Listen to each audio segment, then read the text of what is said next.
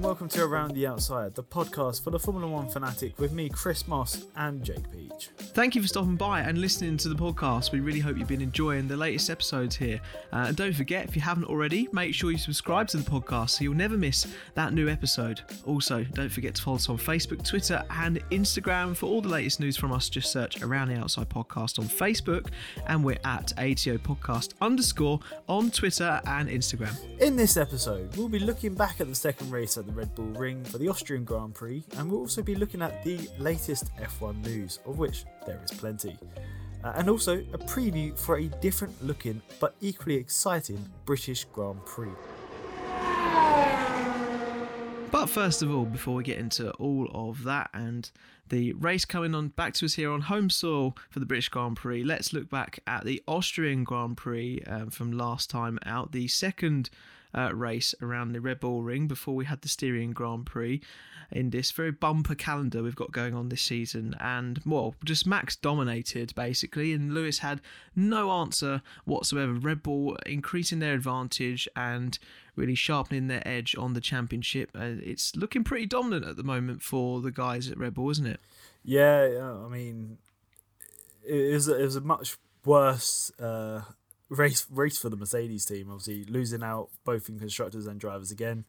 Lewis obviously getting damage in the race. Um, just yeah, ended up not even being able to keep up with Valtteri or even Lando. Um, but yeah, bit bit of a struggle. But you know, Nigel Mansell always said like the home crowd always gave him seven eight tenths of a 2nd mm-hmm. uh, he's going to definitely need that kind of advantage uh, for this weekend coming up it was a raucous uh, atmosphere, wasn't there? We had orange flares literally going off the whole time, uh, and basically the whole of the Netherlands descended mm. on the Red Bull ring to support it, it was Max nice, Verstappen. It was, it was nice to see a lot of support for McLaren as well. Yeah, and too that Lando Norris pointed out uh, that, it was there for. Uh, very, very clever and witty from from Lando. Um, but that that floor damage, yeah, that that Lewis picked up really cost him in the race. Um, made made his pace drop off quite dramatically. Picked up that damage um, going into turn one on the big yellow sort of sausage kerbs, almost did like a, a, skateboard trick with his car. So that really cost him in the race. But talking about Lando Norris and the support he had at this race, so supposedly, um, he's been nothing but sensational. He's scored a point at every single race this season, and that's nine races down, and a podium at a third of those races. Uh, of course, picking up one at the Austrian Grand Prix. Quite remarkable what he's doing at McLaren, isn't it? Yeah, he's. I mean, he's shown just why he's at you know such a, a good team. Like McLaren are definitely an up and coming team that are fighting, you know, for regular podiums. I mean, you know, they've had three this season already. You know, and say if you look back at the statistics since the hybrid era started, McLaren are very much back on the way up, and it's only no positive stuff for next year's rule changes. Yeah, and this was despite Lando picking up a five second penalty for supposedly forcing Sergio Perez uh, off the track in a little battle they had in the in the sort of the early part of the race. And there was a lot of controversy around this. A lot of commentators were saying it's not really a penalty, more of a racing incident. Perez kind of shouldn't have tried to hang it around uh, the outside when there wasn't much room left there. How did you judge it, Chris? Because I thought it was a bit harsh on Lando. I think the best person that summed this up was Christian Horner when he said even he thought it was a racing incident. When when your own team principal isn't backing you, you kind of realize that maybe the stewards have got this one wrong. Um, but it also then affected Perez in his race I don't know whether Red Bull ended up telling him that Lando actually got a penalty, but Perez basically did tit for tat a couple more times and you know got got himself into trouble with uh, everything. But you know, we, we've seen it before in races. Sometimes you just need to let off some steam. Yeah, yeah. It was a, a bit of a bizarre weekend in terms of the steward's office, but um, you know, we're not we're not we're not throwing any shade here. Just sharing our opinions. Um, uh, let's talk about George Russell. Um, he had such a, an impressive display in the Styrian GP the week before. Uh, was looking like oh, he was there on merit in P8, um, only to be hounded by mechanical problems and um, the pneumatics and the pressure and the hydraulics uh, in his Williams car. forced him out of that race. Um, he was looking really good for P10, not as quite as quick in, in this Grand Prix, um, but couldn't hold off Alonso um, until the end of the race. And Alonso himself was actually really gutted that he took P10 away from George Russell, which would have been his first points with Williams in in, in Formula One. Um, gutted for Russell, but he's you know he's he's he's really making people look up um, and putting off some impressive displays. Yeah, definitely. Uh, I think he he would probably be my driver of the weekend just because he got that Williams car into qualifying three. I mean, you know, he had an absolute a fantastic weekend. You know, it's the first time since I think it was Monza 2018, 2019. What one of them two years? Uh, last time a Williams car qualified into Q3, and more importantly, in dry conditions as well. That was pure pace from George Russell to get that car there, and on the medium tire as well. Yeah, yeah. You know, so I mean, it's unfortunate that he couldn't get the point, but I mean, George Russell looks, you know, phenomenal at the minute. He's in very much the best form he's been in at Williams. He's, you know, again, almost throughout his entire career, he's always been on the verge of that point, but he's he's there, he's ready. He just needs that last bit of luck just to get over the line in tenth. Yeah, a lot, or better. Yeah, a lot of talent, but certainly always some luck needed in in Formula One. Uh, we'll talk about the rumours that are surrounding George Russell in a short while in the news section. Um, let's come on to Valtteri Bottas. He made people very much aware again that he can still put together a very strong Grand Prix and capitalise on any errors or lack of pace from other cars. In this case, Hamilton with that floor damage, finishing in second in second place, and obviously no match for Verstappen quite clearly, but picking up some valuable points for Mercedes in the constructors' title. Yeah, I think um, it, was, it was clear that Mercedes were thinking about uh, the constructors when the call got made to switch Lewis and Valtteri around. Um, I don't think I mean, it, was going to be a worse scenario if Lando got past Bottas because Hamilton was a sitting duck. So I think in that sort of terms, at least keep the second place, even with just one of the drivers. Um, but yeah, no, it was, it was a difficult call, and I'm sure it was one Toto Wolff and the team didn't want to make. But Bottas was there when, when Mercedes needed him, and that's not too many times this season that they've been able to say that. Yeah, no, not at all. Uh, some reaction that just made me think of that. Some reaction off the back of uh, Lewis Hamilton radioing during the race uh, when Lando was giving him a, a, really good fight in, in the early part, and then later on, obviously got got past him, uh, saying that Lando was such a great driver. Uh, bit bit of reaction off the back of the race, saying that he was saying that because he wanted Lando to be his teammate at Mercedes in the future. But of course, Lando's just signed a new long term deal with McLaren, so that wasn't going to happen. But some of the reaction you see online sometimes it's like hello, hello join the dots up come on. Um, I, I think though like sometimes you got to look outside the box. I mean lewis obviously you know he was part of the mclaren program uh, when he was younger. Um, and obviously lando's obviously a british driver as well so it's, it's nice to see like other drivers supporting you know upcoming talents. And lando's definitely one of them along with george russell. They're both fantastic british drivers. Um, whom I'm sure Lewis would love to, you know, see them do and have success in Formula One, you know, after he's gone as well. Very good point. Very good point. Seeing it like that, um, very wise. Um, moving on to final point in the race. Really, Not, apart from that, there wasn't really much else to mention really, was there, Chris? But we're going to um, cap off by um, talking about Carlos Sainz, who picked up an impressive fifth place, considering Ferrari's kind of roller coaster performance this season. One moment it's terrible in France, the next minute it's it's quite pacey in, in Monaco, uh, and now we're kind of back in the midfield. You don't really know where to place Ferrari this season. Yeah, no, it's um, well, he just had a very quiet afternoon and got got you know points for it but no, Sainz, yeah, did an incredible race. Um, fifth place, nothing to be sniffed at.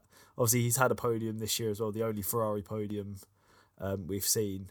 So, you know, it's again, it's a stepping stone.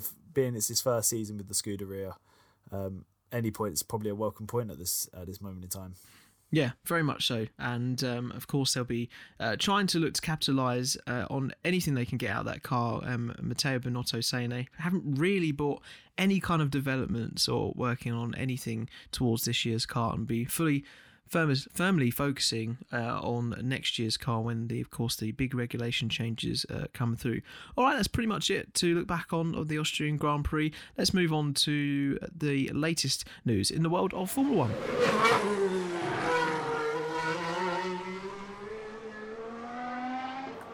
F1 has committed to scholarships and placements for people from underrepresented backgrounds, a movement which has been backed and fueled by Lewis Hamilton's report into diversity into the sport. There will be 10 engineering scholars across six universities, five of which will be here in the UK and one in Italy, with the scholarship providing full cost to the students' tuition together. Both myself and Jake here around the outside think it is long overdue. Yeah, of course, long overdue, and um, we don't see many people from those uh, backgrounds in Formula One, and it's a great move that has been fueled by Lewis Hamilton. I, I think without his kind of urge to improve this uh, section of the sport and uh, his support for the Black Lives Matter movement as well through that he's been showing on display in, in kind of before the races and on podiums and that kind of thing um, we wouldn't be where we are now. And I think it's uh, in, incredibly progressive from Formula One to commit to this. And uh, yeah, it should have happened a long time ago. So uh, definitely great to see that happening. And uh, it's one that we of course, fully support and uh, really want to see that come into fruition in the next few years. Um, let's touch on probably the biggest driver saga at the moment and one that is lighting the fire of silly season George Russell. Now, coming into this weekend, there was ample speculation he was going to Mercedes, we now know that there won't be an announcement on uh, where he's driving this season for a little while. Uh, speaking to uh, another podcast, uh, the F1 Nation podcast, um, George Russell said there won't be an announcement this weekend. You're gonna have to wait, um, and it's not necessarily going to be uh, for to Mercedes. But Red Bull have been stirring the pot uh, in the moments after that, saying that they will be thinking about him for 2022. It's all happening, isn't it, Chris? I mean, another thing was uh, George Russell on Twitter saying that there's going to be an announcement as well. Uh, that announcement being that he's got a new helmet design for this. uh, silly season very much uh, fully underway with you know likes of Lewis Hamilton and Lando getting uh, new contracts. Um, so people are already starting to move about. I mean, we saw it you know before the season even started last year. You know, Sainz going to Ferrari, uh, Vettel losing his seat. And you know, we had it right at the end of the season where Perez then got the final Red Bull seat. So silly season's very much underway now. Um, but it's very interesting. Red Bull saying that they're interested in George Russell, with you know Perez doing pretty well with Red Bull. To be fair, can you see George Russell viably going to Red Bull, or is that really kind of uh, a massive pipe dream? I mean, I don't see it happening because what's the point of having the Red Bull Junior program? yeah. Well, they've proved that wrong though, haven't they, this season? You know, that hasn't haven't he hasn't come from the Perez, of course, hasn't come from the Young Drive program. I know it's one exception, but if they can break the rule once, so they could do it again. Yeah, potential, but you know, again, it would just kind of put a mockery on on you know what they're building. Yeah, of course. Ambitious team Aston Martin have come out in the last couple of days saying that it's realistically be four or five years before they can you know wage a title fight. I mean, seeing as we've got new new rules for next year, Jake, they've got you know a big name in Aston Martin given funding and that, and obviously they came fourth in the championship last year. Uh, it's you know that's that's kind of a big step backwards, I'd say, for for such a team. Yeah, well, they've they've put a lot of money into it, haven't they? And um, they were trying to capitalise on the momentum that Racing Point had, of course, um, from last season before they rebranded as Aston Martin, and of course Lawrence Stroll, who owns a team, really getting behind that. But Lawrence Stroll made these comments himself. He came out and said it will probably be uh, that long. Uh, maybe underestimated the scale of the mountain that they had to climb, and the dominance of Red Bull and Mercedes and, and teams like that. Um, but yeah, they're really trying to make a difference. They've got a big, big restructuring going on there at the moment. We've mentioned here on, on the podcast they've been poaching a couple of people from from Red Bull to try and improve their design and, and performance. And um, but who knows? I think all of this at the moment is pure speculation because one team could crack that code for next season, get the design uh, of their 2022 cars um, on point, and of course that that car and that team will come out in front. Whoever that'll be, it's just a mystery. You can't call it. It could be someone completely different. Indeed, I mean, four to five years is quite a long time away. I mean, they've signed Sebastian Vettel uh, this season. do you still see a project, you know, four or five years down the, the pipeline, something that he'd want to be part of? I mean, he's not ha- uh, this season. You know, he's obviously been revitalizing his former glory years, but would you say he'd want to be in the sport within the next five years after you know probably the last five years he's had where it's not been easy going for him it's hard to picture it isn't it really for vettel hanging around for that long um, or maybe maybe it's not seeing vettel as being a part of that but actually in these years that he's with aston martin right now he's a big part of building the foundations for that kind of eureka moment if you like bit, bit like what Schumacher did with Mercedes. Before. Yeah, completely. Yeah, of course. And um, coming on board with Ross Brawn there, and yeah, and then uh, Hamilton came into the team uh, in, in in 2013, the last year of the V8s, and then you know the the hybrid era was was well, you know, the rest is history with Mercedes. So. You, yeah, you, you, I think it's going to be kind of that arrangement. Um, I'm, I'm, sure Lance Stroll will be still knocking about uh, if if Lawrence still owns the team because it's his son, and why wouldn't you keep your son in, in your in your own team? L- if Lance Stroll, the new Kimi Raikkonen. yeah, yeah, exactly.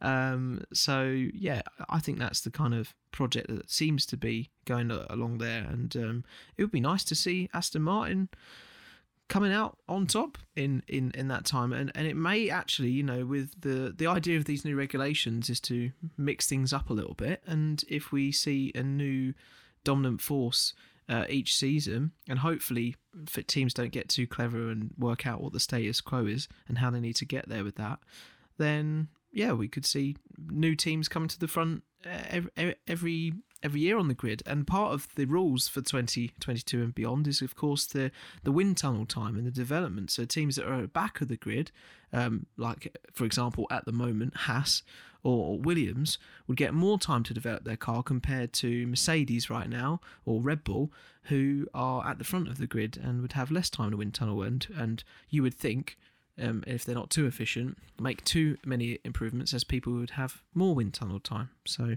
yeah, it's an interesting one to play out. And moving on to Alfa Romeo, um, big news from there this this week. They've committed to staying in Formula One by joining forces with Sauber, of course, who run the team in the background for the next two years at least. And this will, of course, be positive news for people in the Ferrari Drivers Academy. Lots of drivers in F2 and F3 in the Sports Series at the moment. Um, of course, Alfa Romeo, that is seen as the sister team to Ferrari, who have been running their power units since 2010. How important, Chris, is this a development for? not just the team for Alfa Romeo, but for Formula One as well. It's it's a huge step. I mean, we saw, you know, Aston Martin come in. They were originally sponsoring Red Bull. They've come in as their own team now. I think to have such a big name like Alfa Romeo as well, and especially for Italian motorsport, having two big Italian brands in Formula One, you know, it, it's better for you know racing. Pe- people, you know, you get the likes of Williams, um, and like smaller teams like that. But people recognize the big brands. People want to watch because of big brands. You know, you got Mercedes, you got Red Bull, you got Ferrari. These are big, big brands that appeal to a, a mass of people. Alfa, Alfa Romeo, obviously, first ever champions back when the sport started. They've got a lot of history with Formula One, and to, to keep them in the sport, I think not only do Alfa Romeo, Alfa Romeo need that, but F1 need that as well. Yeah, a lot of heritage there, and the sponsors that can be brought in with such a, a brand and a manufacturer like that. Uh, it seems a bit of a no brainer, really. And I'm sure some strings were pulled to make that happen if there were some doubts. Um, moving on to about Esteban Ocon, Chris. Yes, Esteban Ocon is going to be running a new chassis for the British Grand Prix uh, to eradicate any worries about his lack of performance and technical issues with the car. You know, we've already seen Bottas and Hamilton swap chassis this season uh, between France and Baku. Um, but obviously, since uh, the France Grand Prix, uh, the French Grand Prix, Esteban Ocon has um, he's not really been showing much of what he can do. He's been sort of very much on the back burner to Fernando, um, very much since he signed this new contract, uh, taking him into the next couple of seasons. Um, do you think this chassis change is going to make a huge bit of difference, Jake? I feel like when I look at chassis changes and I, and I hear about them, um, um, and going off of historical data, um, the the chassis change that Bottas and Hamilton did in France didn't really seem to make a difference. So um, I don't have any kind of um, many hopes that this will this will change fortune unless there's been some real technical issues running through uh, that Alpine that we don't know about.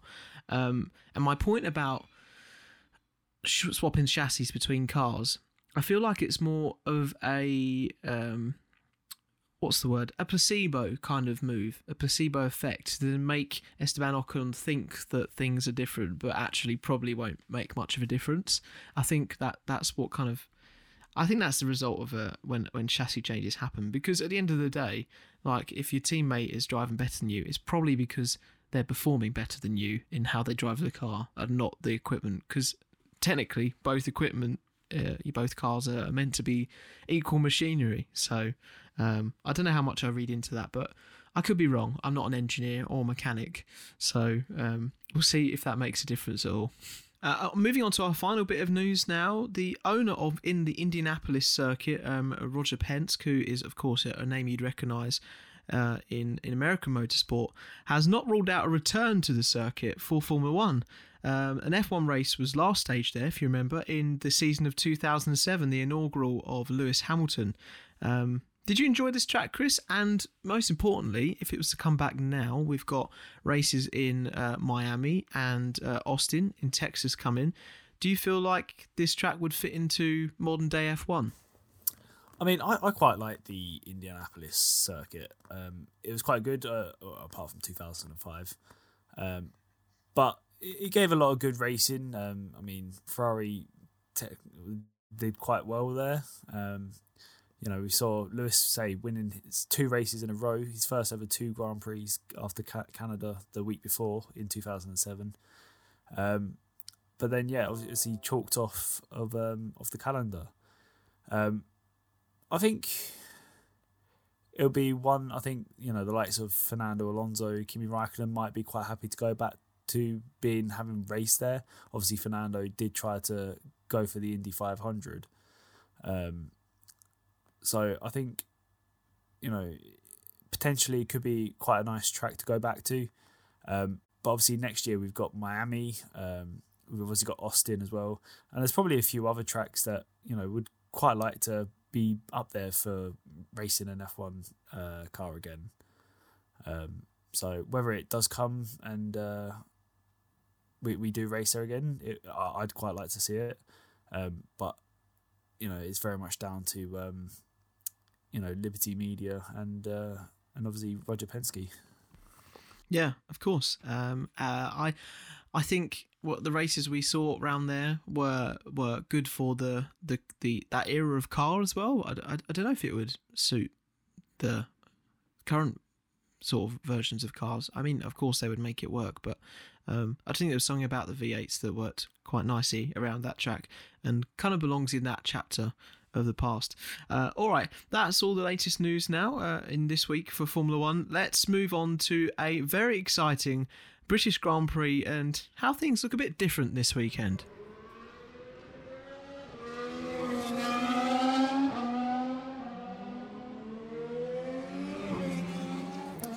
So this weekend, uh, obviously, is one I have certainly been waiting for for a long, long time.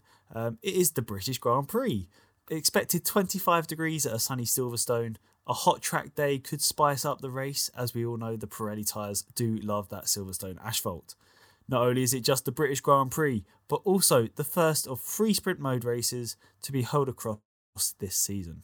Yeah, these sprint races uh, is a new format that we've been talking a little bit here on the podcast and has been rumoured to uh, be given the go ahead for a while. And this is going to be the first one taking place, as Chris said.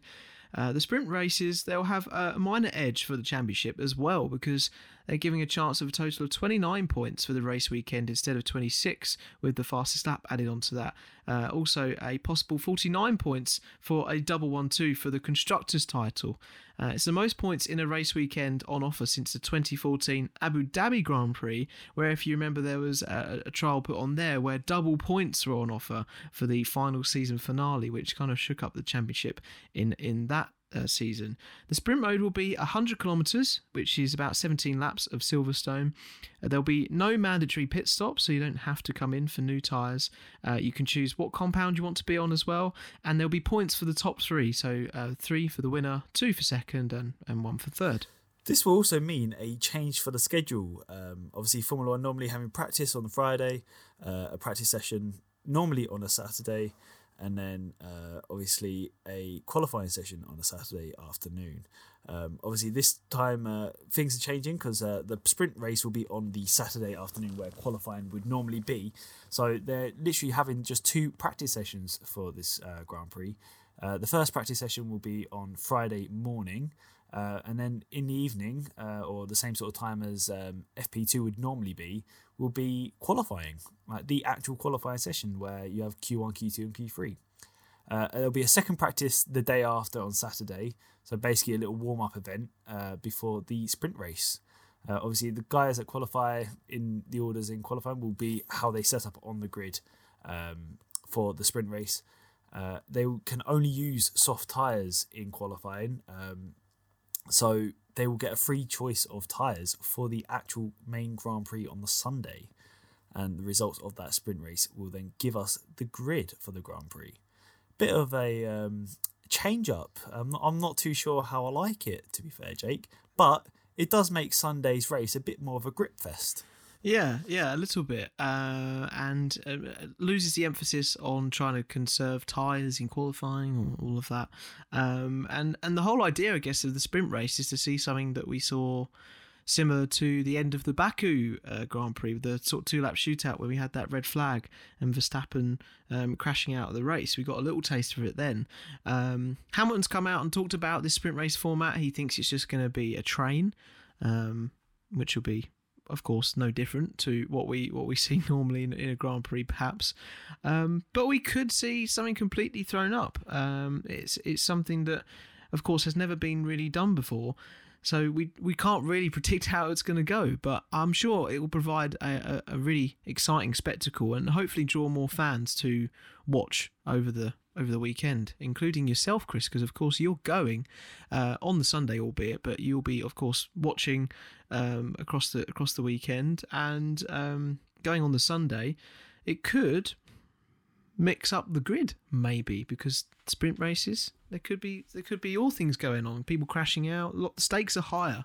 Yes, I mean the the massive positive is that obviously the grid can shake up a lot. You know, if a big name, say like Verstappen or Hamilton, crash out in the sprint race, they're at the back of the grid for the Grand Prix. You know, that's crazy to think of. But it also works the other way where, you know, again, if Verstappen or Hamilton, Bottas, Perez, a big name drops out in Q1, they can make up the places in the sprint race and have a little bit better starting position for the actual Grand Prix. I think the biggest, I mean, it's not going to go to any one driver, but whoever starts 11th no longer has that advantage of fresh tyres. Everybody's going to be on fresh tyres for the Grand Prix. So, you know, it's good that in a way they've told them everyone's going to be on softs, go out there, sit your lap, and, you know, do what you can.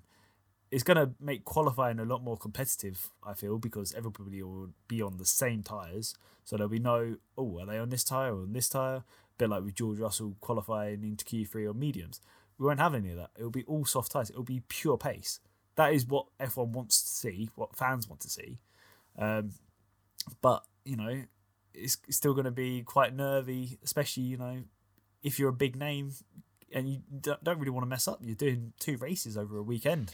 Yeah, it's. I think that's. I think that's the most exciting thing about it. But also the the the fact of when you're talking about the um, the the true pace of cars now. They're all going to be on the same compound, and it's down literally to the driver and and their performance in in all of the sessions. It's it's really going to test them and and push the limit, and kind of take away that extra practice session. Uh, you know, we're we're keen to see what happens with practice, but we're not really interested, are we, compared to what happens in races? They're they're the exciting parts.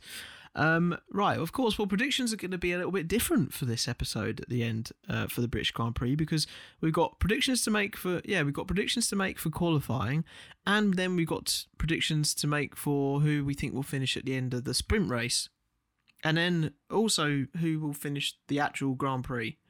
So basically two two more lots, so three lots in total to predict, which is a lot. Uh, right, um, and this is this could be anyone's bag. So how how on earth do we predict this, Chris? I have no idea where I start. Oh, I don't know.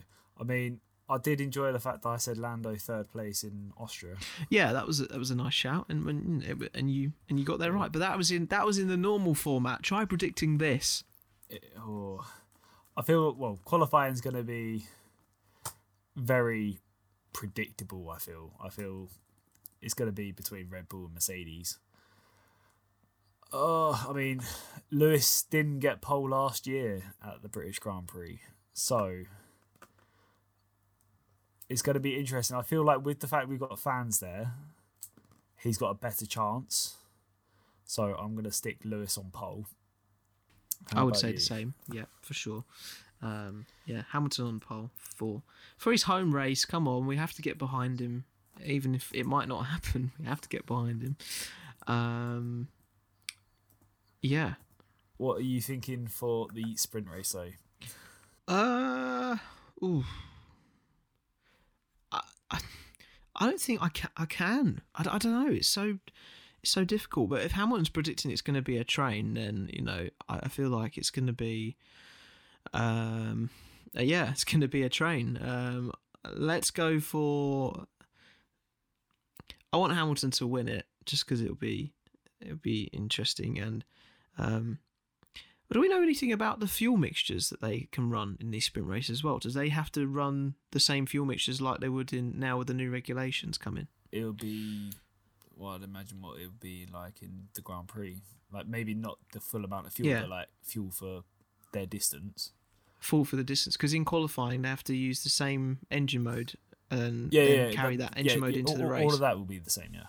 All of it will be the same. Fair enough. Because um, I didn't know if like there could be engine modes at play because it would probably give Mercedes no. a bit more of an advantage there. No. Um, do you think Hamilton will win the sprint race? I I can see Hamilton potentially winning it. Um, it'll be closer. I think Max is going to be on his tail. Um, yeah, of course. So I mean, they're going to be top two for for my sprint mode race guesses. Okay. Mm-hmm. Um, but who's going first? Lewis. Come on, it's British Lewis, Grand Prix. Okay. We, we, we need Lewis yeah, to yeah. do well. We need him to catch up to Max to make of course. more exciting. Yeah. Um. Uh, yeah. So Verstappen second. I think for both of us, we're saying there. Yeah. Yeah. Um. Who on earth do we pick as a podium? I want this guy. you you can see it. I'll say it in a second. Norris. I, want, I yeah. want this guy. i I want Norris well, on the podium. You know they did well in the straight line speed um, at Austria. Um, uh, Hamilton was commenting on that actually in the race that their straight line speed was was pretty impressive. So I have to agree with you for once. Oh my god, look at this oh, harmonious Jesus. predictions. What's going on? Can, can you be a little bit less boring for the actual race predictions now? well, you know, if any and if any of these crash out, then um, it'll be very interesting. So, yes. as we said, the grid set for the race will be decided by the finishing order of the sprint race the day before. So, so if, for instance, Hamilton wins the sprint race or Max wins the sprint race, whoever wins yeah. starts on pole. Whoever's second starts second. Whoever's twentieth in that race, whether they retired, starts twentieth. That is yeah, how it is exactly. So, in in that case, um, I want Hamilton to pick up the second race. Come on, we want a clean sweep. Clean sweep. Um, Hamilton will is going to win both. Um, I'm going to go for. Oh God, it's looking like the same predictions, isn't it, Chris? Oh. Um, no, because I'm changing mine up. Oh, okay. I'm going to stick with the same. I can't see it changing too much. So you're you're going Ham the North. Yes, Ham the North. Is that is that a new one? So that's not a new new well, combination. I, I don't think we've had too Lewis, much. Max and Lando on a podium, have we? I can't. I don't think so. anyway, um, what are you predicting for second and third for the, um, the, the, actual Grand Prix, the, the set as we Grand know Prix. it? So, I want Lewis to win. Obviously, I'm going there to mm. um, to see the Brits. Yeah. I want nothing more than to see Lando in second for a British one-two. and I'm just Wow. I mean, it's not going to happen, but George Russell for first. Are you being serious? Um, Oh. I mean, it's not going to happen, so I'm going to not put that. But I'd love it if we could. If we if we could have a triple British podium, that would be amazing. Um, but I'm going to I'm going to give some love to Daniel Ricciardo. It's where you he really got think his. Mc- you It's think where he got his be, debut. It's where he got his think Mc- debut. Yeah, it's where he got You his think debut. McLaren will be? You think McLaren will be that dominant? I, I feel Ricciardo had a great race. you know, he was battling He's starting You know, to get a grip on the car. Yeah. exactly, and it's a track he's got podiums at before. It's a track he got his debut at. You know, I, I want to see McLaren do well. Fair so enough. I'm I'm gonna give some Ri- Ricciardo love. Cool. All right. Well, um, there we go. There are crazy predictions for for this Grand Prix. Uh, who? Uh, well, I say Grand Prix, the sprint race, and the main Grand Prix on the Sunday for for Silverstone. Uh, who knows what way it's going to go? Um, and I mean, bef- I mean, put it this way: if my predictions come true, uh, it's gonna be one hell of a race. I know, I know, yeah, and, and one that's going to be very exciting to to watch. Um, and I really hope the sprint race does kind of go against our predictions, but it's hard for me to feel that that will be the case. Um, before we leave you on this episode of Around the Outside, Chris, of course, we haven't mentioned it too much, have we, in the last few weeks? But you're actually going to be at the Grand Prix on Sunday, the main race. Uh, on the circuit. So, if there's anyone that listens to Around the Outside and um, wants to meet up with Chris and um, get all nerdy about Formula One or how you're enjoying the race, just come and say hi to him. Um, please do drop us uh, a message on our socials. We are Around the Outside uh, podcast on Facebook or at ATO podcast underscore on Twitter and Instagram. Uh, yeah, just come say hi to Chris, and uh, I'm sure he'll he'll love to see you and hear from you. Um, Yeah, definitely, definitely. I mean, I'm, I'm fortunate enough that I, I do know a couple of people that are going to the race. Ah, um, so I can definitely you know talk to them, uh, get get their opinions on things. Never know, might you know see if they ever want to come on and you know talk about their experience of you know going to a Grand Prix at some point as well as a as a cheeky bonus episode. that'd be wicked. Um, well, Chris, um, v- of course, very much enjoy the Grand Prix. I'm very jealous that I can't go this this uh, this year. Uh, I have entered some. trying Com- te- just trying to tempt me into spending eight hundred pound to go to Abu Dhabi. Yeah, yeah, I know. I did. I did see that the other day. It was te- it was tempting, but um, money. Um, I have entered some competitions to win some tickets to the Grand Prix, so this could change by the time this is uh, finished recording. But I, I doubt. You know, uh, you know, I never, I never win anything. Who knows? It's going to be an early start. That's all I know. Yeah, I might be there. Probably won't. But uh, Chris, enjoy Who your knows? time. Enjoy your time Thank there. you. Um, and I'm sure we'll hear all about it on on the next episode. Definitely, Um, definitely. of, of around the outside. Um, Jake here with you, along with Chris Moss. Um, we will see you v- next time. Thank you very much for listening. Cheers. Take care and enjoy the Grand Prix.